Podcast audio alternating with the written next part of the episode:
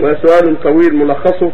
أصبت بضربة شمس بعد جمرة العقبة وبعد طواف الإفاضة ولم أتمكن من المبيت بمنى أيام التشريق لرمي الجمار ووكلت في ذلك. فهل من دم؟ وإن كان فهل يصح في أي بلد آخر غير مكة؟ ما دام تركت هذا بسبب المرض والعجز عن المبيت في منى فلا حرج. من ترك المبيت في منى لمرض أصابه ودخل للعلاج أو من السقاط أو من الرعاة. أو حارس أو ما أشبه ذلك من الأعذار فلا حرج عليه والمكان جائز عند العلم.